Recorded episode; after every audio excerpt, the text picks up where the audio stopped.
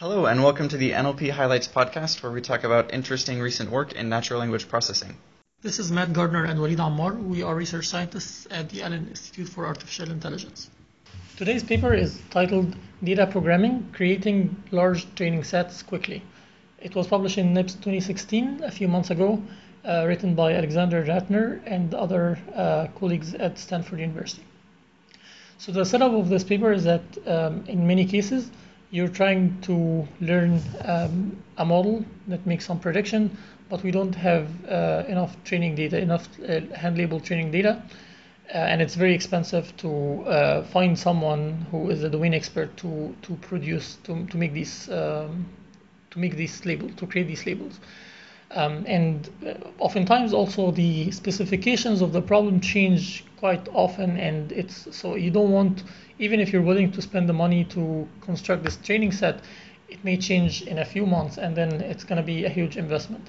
So the proposal uh, the paper this paper is trying to make um, at a high level is that um, it, pro- it, proposes a new paradigm for uh, generating training data. It's called data programming.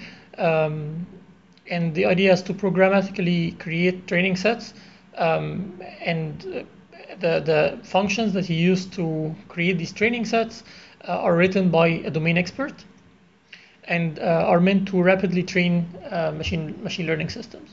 And so in data programming, instead of manually labeling each example, you would uh, describe the process by which the points could be labeled by providing a set of heuristic rules, uh, which they call labeling functions. Hold on a minute. You just said automatically generate a whole bunch of training data. And we've talked about a whole bunch of automatically generated training sets in NLP, like the bAbI data set and various, like the CLEVR data set, other kinds of so called question answering data sets, but are automatically generated text. So this makes me a little bit nervous. Are these, is this paper about automatically generating something that is supposed to be language but isn't actually language? No, thanks for clarifying this. Um, no, so here I'm talking about generating the labels. The input, uh, so there's often like a pair that we're interested in. An input, uh, which is in NLP, is typically a sentence or or a word or uh, or some natural language. Um, and then there is the label that we're trying to predict for this input. And here they're trying to generate the label. They're not trying to generate uh, the input. And there are there are many other um, uh, proposals that are also in the same space of like using unlabeled data um, and not requiring that we have a large training set. So this is what uh, all like unsupervised and semi-supervised learning literature is about. Uh, specifically, the paper mentions distant supervision as uh, a relevant um, a relevant uh, approach in distant supervision, you're assuming that some of the knowledge-based relations that you have um, in the so you, you assume that you have a knowledge base with a bunch of relations between entities, and you go map these um, instantiate within uh, the text um, relations between um, dimensions of these of these entities and, make, and assume that the, at least some of the instances will, will establish this relationship. Some of the textual mentions will establish this relationship in the knowledge base. Um, you can think of uh, this paper as a generalization of distant supervision, meaning uh, the function that you're using to label the training data can can look up the knowledge base and and ask if um, if there is a relation between them, and if yes, then it it creates a label that that's consistent with this. Um, so there's also crowdsourcing. So instead of relying on experts, how can we rely on uh, non-expert annotators? Uh, it's kind of uh, less related, but it's also like in the same space of like avoiding expensive uh, construction of data sets. Um, co-training is the idea of um, construct like using multi-view learning. Uh, like if you have multiple uh, classifiers using different features, you can um, combine their predictions basically in clever ways to uh, to annotate a whole bunch of um, unlabeled data.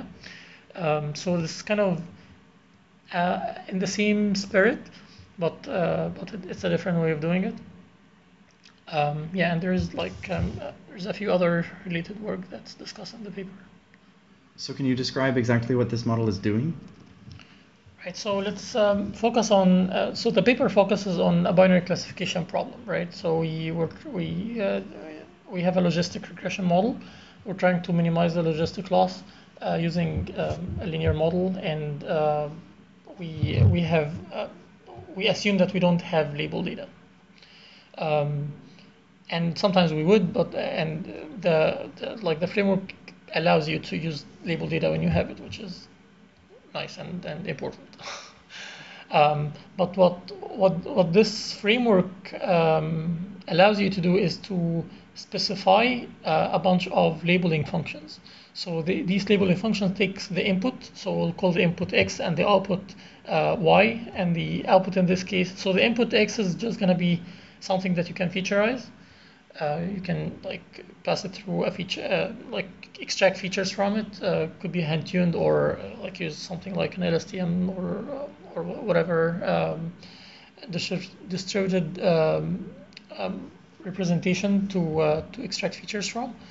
Um, and the output y is going to be um, either minus one or one. And the labeling functions that you are going to define as a domain expert map um, you're just gonna really write a function um, that takes this x and generates minus one or one.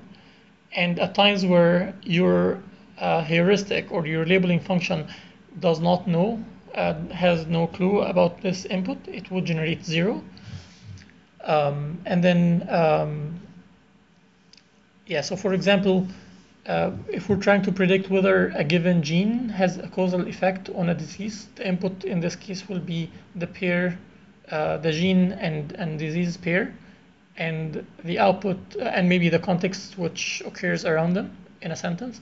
And then the output is going to be um, plus one if we know that there is a relationship between them, if there is a causal relationship, uh, minus one if we know if we know that there isn't, and otherwise it's going to be zero. Um, and so the paper gives a few examples of such labeling function. One of them would be exactly what the distant supervision is doing. So it looks up a knowledge base and sees if this pair has a relationship between it. If, if yes, then it returns one, otherwise it returns zero. Um, another one would look at specific um, words or phrases in the context that's between the two entities.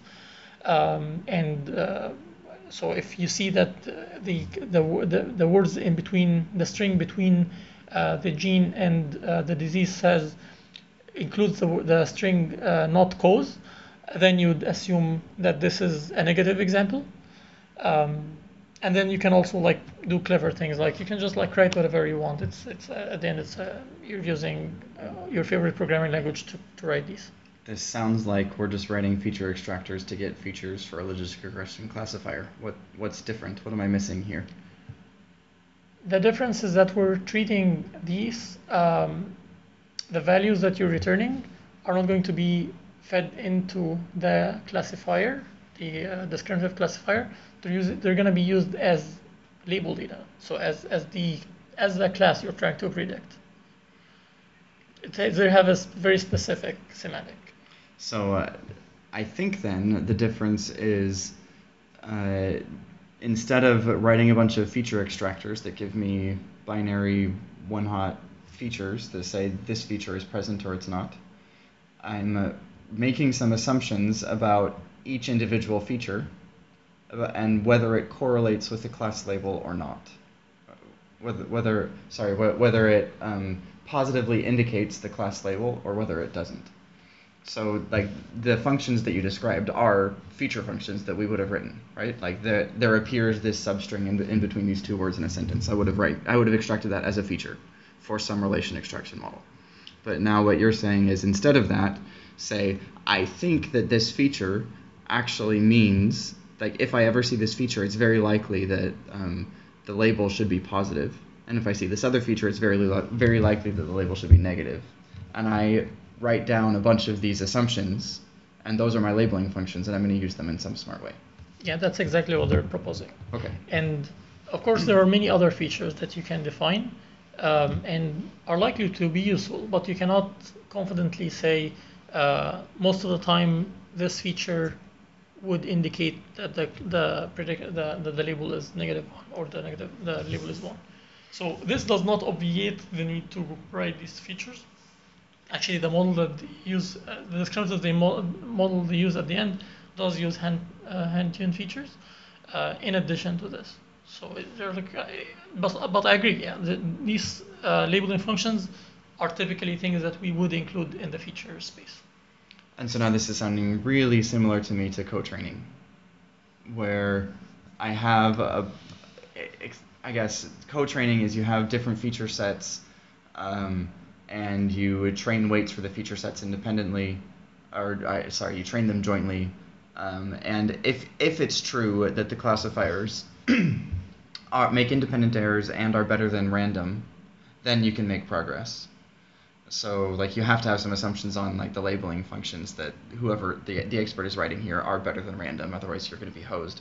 But if, if I just have each of my independent feature sets in the co-training setup as a single feature that then gets a weight for downstream of this logistic regression classifier, that You could like, have this, you could have sounds you could have used uh, the same intuition to train two separate models. Yes, um, this is different in several ways. Like one clear way in which it's different, you don't need label data in order to train the individual classifiers. Uh, but I, yeah, I, I guess I didn't say yet uh, how they're using the labeling okay. Let, so let, let me let you continue. Okay, so once you define these labeling functions, the next step is to define a generative model for uh, generating the labeling functions and the uh, class labels. So you're not the, just uh, this was confusing to me when I read the paper. Uh, the generative model is not trying to generate the input uh, to the classifier. It's not trying to generate the natural language. It's only trying to generate the labeling function and uh, the class labels, um, which is not typically the way we use the word generative model. yeah, that sounds pretty pretty different. right. Uh, but anyway, so the, there are like two, ver- two versions of the generative model. One of them uh, assumes that the labeling functions are independent, and the other one assumes that there are some uh, dependencies between them. So it would make sense, for example, to um, apply one labeling function, and only if the result is uh, true, then you use the other one. Uh, so it's sort of like the heuristics we would write if we want to solve a prediction problem without uh, training a statistical model. Um, but trying to learn these dependencies um, in in a in a factor graph. And um, so, gener- like, I don't think the like the specifics of this uh, generative model are are very important. Um, but at the end, what you get is you get um, a confidence score. Um, I would, yeah, I'd call it a confidence score in each labeling function, um, and also uh, a measure of how often this labeling function um, actually produces a label. Because the, every labeling function has an option to uh, output zero, meaning I don't know how to label this thing. Um, and so that's what the generative model is is optimized. Um, so once the generative model is optimized, you can use it uh, to, uh, to to get this uh, confidence score and uh, likelihood for uh, whether the labeling function will actually generate a label or not. So in order to optimize the uh, parameters of a generative model, we sum over all the uh, unlabeled examples in, in the training set, and we use the generative model to get a, pr- a, a probability for each of these examples, um, each of these labeled examples given by um, given by the labeling function, and then we marginalize over um, over the uh, the possible values for uh, the correct label y um, in order to get the overall probability for annotating for just labeling this uh, this example. So what's weird here is that we don't have any signal to teach uh, us or like train the parameters of this generative model how to um, how to which labeling functions to trust more.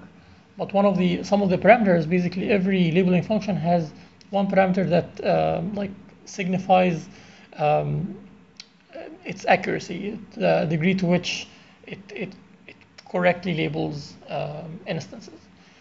Uh, so this is something that I didn't completely understand in the papers. That was not very clear. It sounds really similar to me to work on how do you do um, confidence estimate, like accuracy estimation of people, crowd workers on Mechanical Turk. So there are a number of crowdsourcing papers by Dan Weld and other people who have looked at, um, given a bunch of annotations from people on some crowdsourcing platform and no labels at all to begin with. You need to both decide what are the actual labels and which people should I trust and how much. And it seems like a very, very similar problem to what's going on here. So that would be that would be the reasonable signal maybe if uh, but it requires that you're very careful with the labeling functions uh, you're assuming that if there is a lot of disagreement between the labeling functions then they're like they're not they're not good yeah you're you're relying on being able to uh, uh figure out through consensus the correct labels for at least some uh, of your data points and if like it's totally gameable if you have some adversarial workers. Yeah. Um, but under some reasonable assumptions, uh, you can do all right. And I guess if you're in the in this paper, you're doing this data programming and you're assuming that the the person who's writing these labeling functions is not out to get the, the learning algorithm. So, yeah, definitely. so it's probably okay. Yeah. Uh, so uh, that also suggests that maybe an like an extension of this would be try and learn the parameters of this generative model using a small amount of uh, a small amount of label data. Um, and there is a, a later paper that was written by some of the same people, uh, which we may have a chance to discuss in a future uh, episode that's very relevant to this. But once you have uh, this generative model that scores um, the labeling functions and and their uh, and their predictions, sorry, and uh, and a label, then you can use um, then you can use these uh, probabilities to give different weights to different training examples. So that's basically uh, the end of the story. You you train um, any kind of discriminative model that you like, but give a different weight to each of the training examples that are automatically generated depending using this generative model. So it's it's a pretty it's a pretty flexible framework, I'd say. Uh, I wasn't very clear on the guarantees uh, it makes because there's like various assumptions that are made throughout the paper. So I'm not sure to the extent the extent to which these variable these uh, assumptions are gonna hold. So one thing that stood out, for example, is that they're assuming that um, the like the the classes the, in this binary classification problem are gonna be balanced.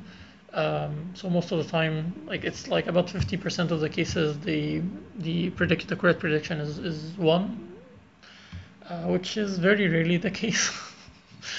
um, yeah, and uh, in the experiments, they compare this to a baseline, their own baseline, where they define some heuristics on how to apply the same labeling functions. So um, we have a bunch of labeling functions written. You can either um, ask uh, a domain expert to write a bigger uh, function, like uh, another function that calls these labeling functions to deterministically um, predict uh, the correct label, or use the data programming approach to do this. Um, and and they show this like uh, they show the experiments in two setups where one of them uses hand-tuned uh, feature extraction and the other uses an LSTM to extract features. Uh, the task here is uh, slot filling. Uh, so the it's, it's similar to like distant supervision, uh, the distant supervision methods, but they don't compare to distant supervision um, or a, like any other well-established uh, baseline in this area. So that was a little disappointing. I guess for those who aren't familiar, slot filling is the task of given an incomplete knowledge base uh, this is really popular in like DARPA grants, and so it's often about like terrorist attacks or whatever. You're you're given some schema, like um, we're looking for incidents of terrorist attacks, and there will be like, for instance, a bombing, who did it, how many injuries there were, where it happened, and each of these is a slot that you need to fill by looking at some collection of documents. And so it's relation extraction essentially ag- in aggregate over a corpus of documents. Right, and uh, since we're doing binary classification here, we're only like looking at one of these slots at a time and trying to solve it. Um, so the results show that you get consistent improvements when you uh, when you go from like this deterministic organization of which labeling functions to do first and then what um, to the data programming model. Sometimes the difference is large. Uh, like um, I think the biggest uh, the biggest improvement I've seen was five F1 points from 37 to 42. That's in the pharmacogenomics uh, domain. Um, but yeah, it, it, like across the board, uh, we were seeing consistent improvements pretty much. Um, and there's another table that shows uh, the coverage the their labeling functions had for various applications or various domains. Uh, so, like the the coverage that they had ranges from seven percent to fifty three percent. So in the unlabeled uh, data set, they were able to generate uh, the labeling function were able to generate a label for uh, for like fifty three percent of them. Um, and sometimes there will be a conflict, but the conflict is actually very low, which I find a little surprising given that sometimes they have quite a number, quite a large number of, uh, of labeling functions. So uh, in one of the domains or the applications, they had 146 labeling functions. Uh, I can only imagine how long it takes to write these. um, but um, yeah, but uh, the conflicts are the conflicts seem to be very low. Uh, like the maximum conflict of, uh, reported is two percent uh, of the cases which were labeled. So did this seem like a method that you would want to use in your work? I think it's interesting. Uh, like it's a very practical method. Um, I would I would wait and see if other people also um, managed to get good results with it. Uh, but I potentially, yeah, if I had like uh, if I had um, a bigger bandwidth, I can try uh, many different things at the same time. That would be one of the things I want to try for sure. Guess seeing the pitch in the paper and the way that you pitched it, it seems to me more like a, if you don't know much of what you're doing with machine learning or fancy algorithms, here's a simpler way for the layperson to get involved in doing machine learning. Is that is that a bad characterization of what's going on, or is that fair? Um, no, I don't think it's it's fair because just being good at machine learning doesn't obviate the need for training data and like all these unlabeled like unsupervised learning methods are not good enough basically it's you don't when you don't have labeled data you don't just hire someone who's good at machine learning you also hire someone who can annotate data for you or can compile a clever data set for you. That's important. Yeah, okay, I can see that. So, th- so this is more a method to uh, quickly get or get without too much work uh, a bunch of labels for a bunch of unsupervised data that you have, unlabeled data, right? And use them in a conservative way. Uh, don't try the, without trusting them too much. That's the, the thing that I think is important. Okay, so the thing that makes that made me a little bit uh, that, that made me think about this differently was that in addition to just getting some kind of labels, you're also making assumptions about the model that's going to come out on the other end. Yeah, so that means it's like a, a more limited kind of thing you can do. It's not just, hey, here's a new way to get me more data, more labels quickly. It's if I'm willing to constrain myself to use a particular class of models, here's a way to do it in a reasonable way. Yeah, well, the constraint is not actually very too restrictive. If you ask me, like, uh, yeah, you typically have. It's very easy to give a different weight to every training example, and that's really the constraint that you'd have for the discriminative classifier at the end. Which we a lot of times, a lot of times we do this when we have like imbalanced classes. We would give different weights to different labels. Um, the, I think my biggest concern about this paper is that um, I don't think the results are compelling enough to uh, to make me want to like to like to leave everything I'm doing and, and use it, right? So I think that's why I, I need to see more empirical evidence that it works.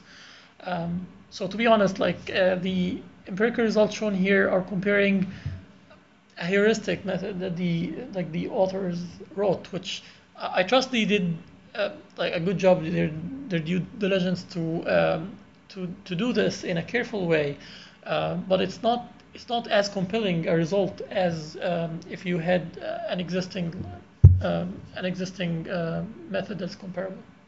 Yeah. Okay. Thanks, Walid, for telling you telling us about this paper and for the interesting discussion. Next time we will uh, talk with Graham Neubig about some of his recent work.